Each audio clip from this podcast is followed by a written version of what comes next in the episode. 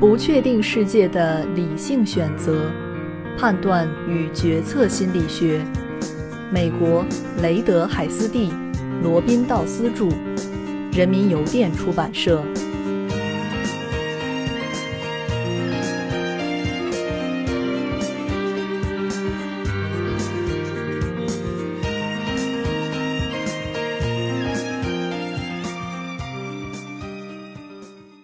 十章第四节：无意识选择。近来，大家对一个问题非常感兴趣，即是否值得竭尽全力去解构决策过程，并训练我们自己做出系统的、深思熟虑的判断与选择。Malcolm Gladwell 的《当机立断》等畅销书指出，与细致的分析性的过程相比，快速的直觉性的过程通常是更准确的。也能为决策者带来更为持久的满足感。我们发现，Gladwell 列举的支持直觉式判断与选择的科学案例完全无法令人信服。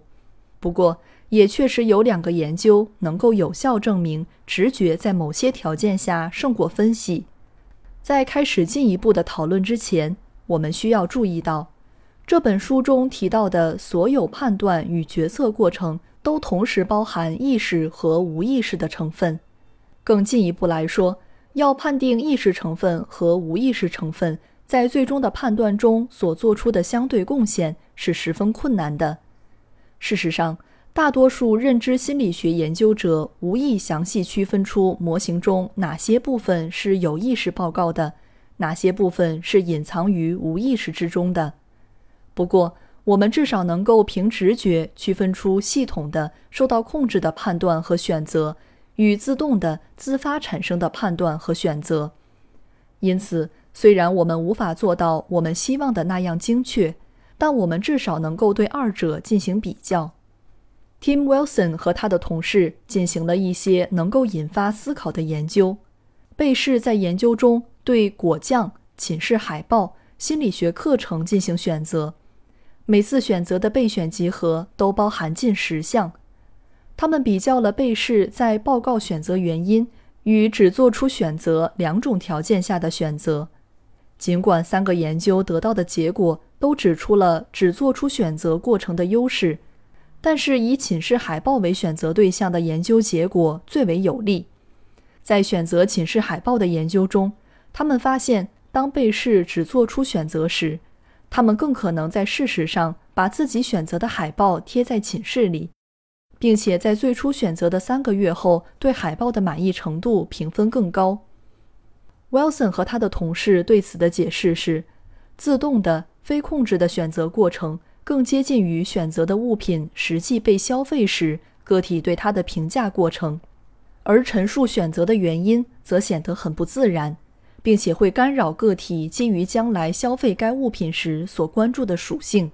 而在选择时去做出相应的评估。这个发现很有意义，特别是对于像果酱、海报这样以简单自动的感官方式消费的物品，过于耗费脑力的选择可能会破坏这样的评价过程。我们很惊奇地发现，有关心理学课程的选择任务似乎也表现出非系统性的。凭直觉的选择过程更具优势的特点，但是在该研究中使用的方法无法排除被试在只做出选择条件下依然努力思考各个备选项。从这些研究中，我们可以提炼到的关键点是：当选择对象很简单，消费他们的过程不包含大量的认知分析时，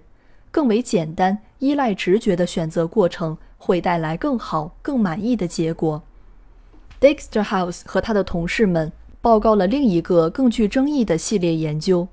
他们研究了选择情境更为复杂的多属性选项，比如租公寓、买汽车、选室友等。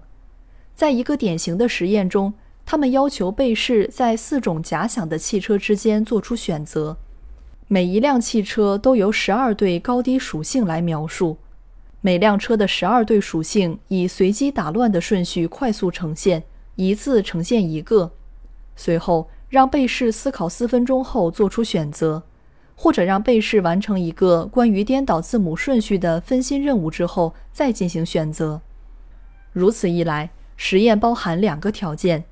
有意识思考组和无意识思考组。备选的四种汽车中，一种汽车有九个正性属性，另外三种汽车有六个正性属性。选择的质量由选择最优选项的被试人数来衡量。令人惊奇的结果再次出现：无意识选择条件下，有更多的人做出正确的选择，达到了百分之五十九；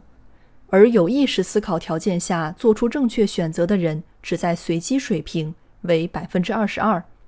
Dixterhouse 等人的解释是：人类存在有意识和无意识两种思考方式。无意识思考系统比有意识思考系统有更强的计算能力。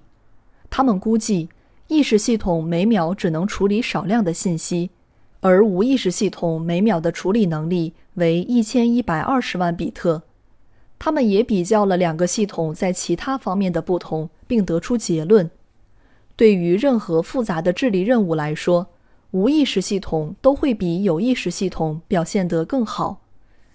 这个理论解释含有很大的推理成分，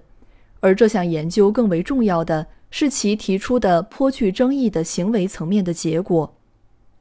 在他们研究所使用的任务中，以选择最优选项的人数作为标准来衡量选择的质量，而结果是。在分心任务情境下，经过无意识思考做出的选择总是优于有意识情境下的选择。这样的结果使一些人，包括本书的作者，产生了困惑，因为这些人相信有意识的选择策略拥有重要优势。这种策略是系统的、受控制的、经过深思熟虑的。在本节结束之前，我们想对 Dicterhouse 等人的研究进行一些评论。并推荐与无意识策略相反的一些策略。首先，我们承认 Dicterhouse 等人研究的重要性。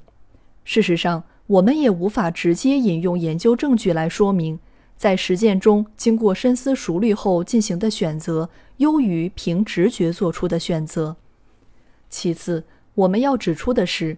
我们提出的深思熟虑选择策略与 Dicterhouse 等人使用的思考四分钟截然不同。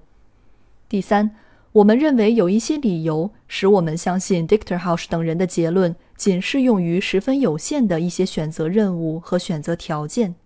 因为我们注意到实验条件包括很奇怪的快速呈现四十八条属性、思考四分钟的要求，并且在实验结果中有意识思考组的表现仅为随机水平。此外，即使在如此独特的条件下，其他研究者也发现。当要求被试自由思考自己的选择时，被试的表现优于 Dicterhouse 等人研究中所采用的无意识思考条件。因此，他们的研究似乎采用了一种非典型的选择任务条件，使有意识选择策略必定表现很差。与 Dicterhouse 及其同事们不同的是，我们针对复杂策略情境推荐一种慎重的、受控制的选择策略。尽管从本杰明·富兰克林提出的德智代数法来看，我们推荐的策略与 Dicterhouse 等人研究中所用到的有意识思考的方式完全不同。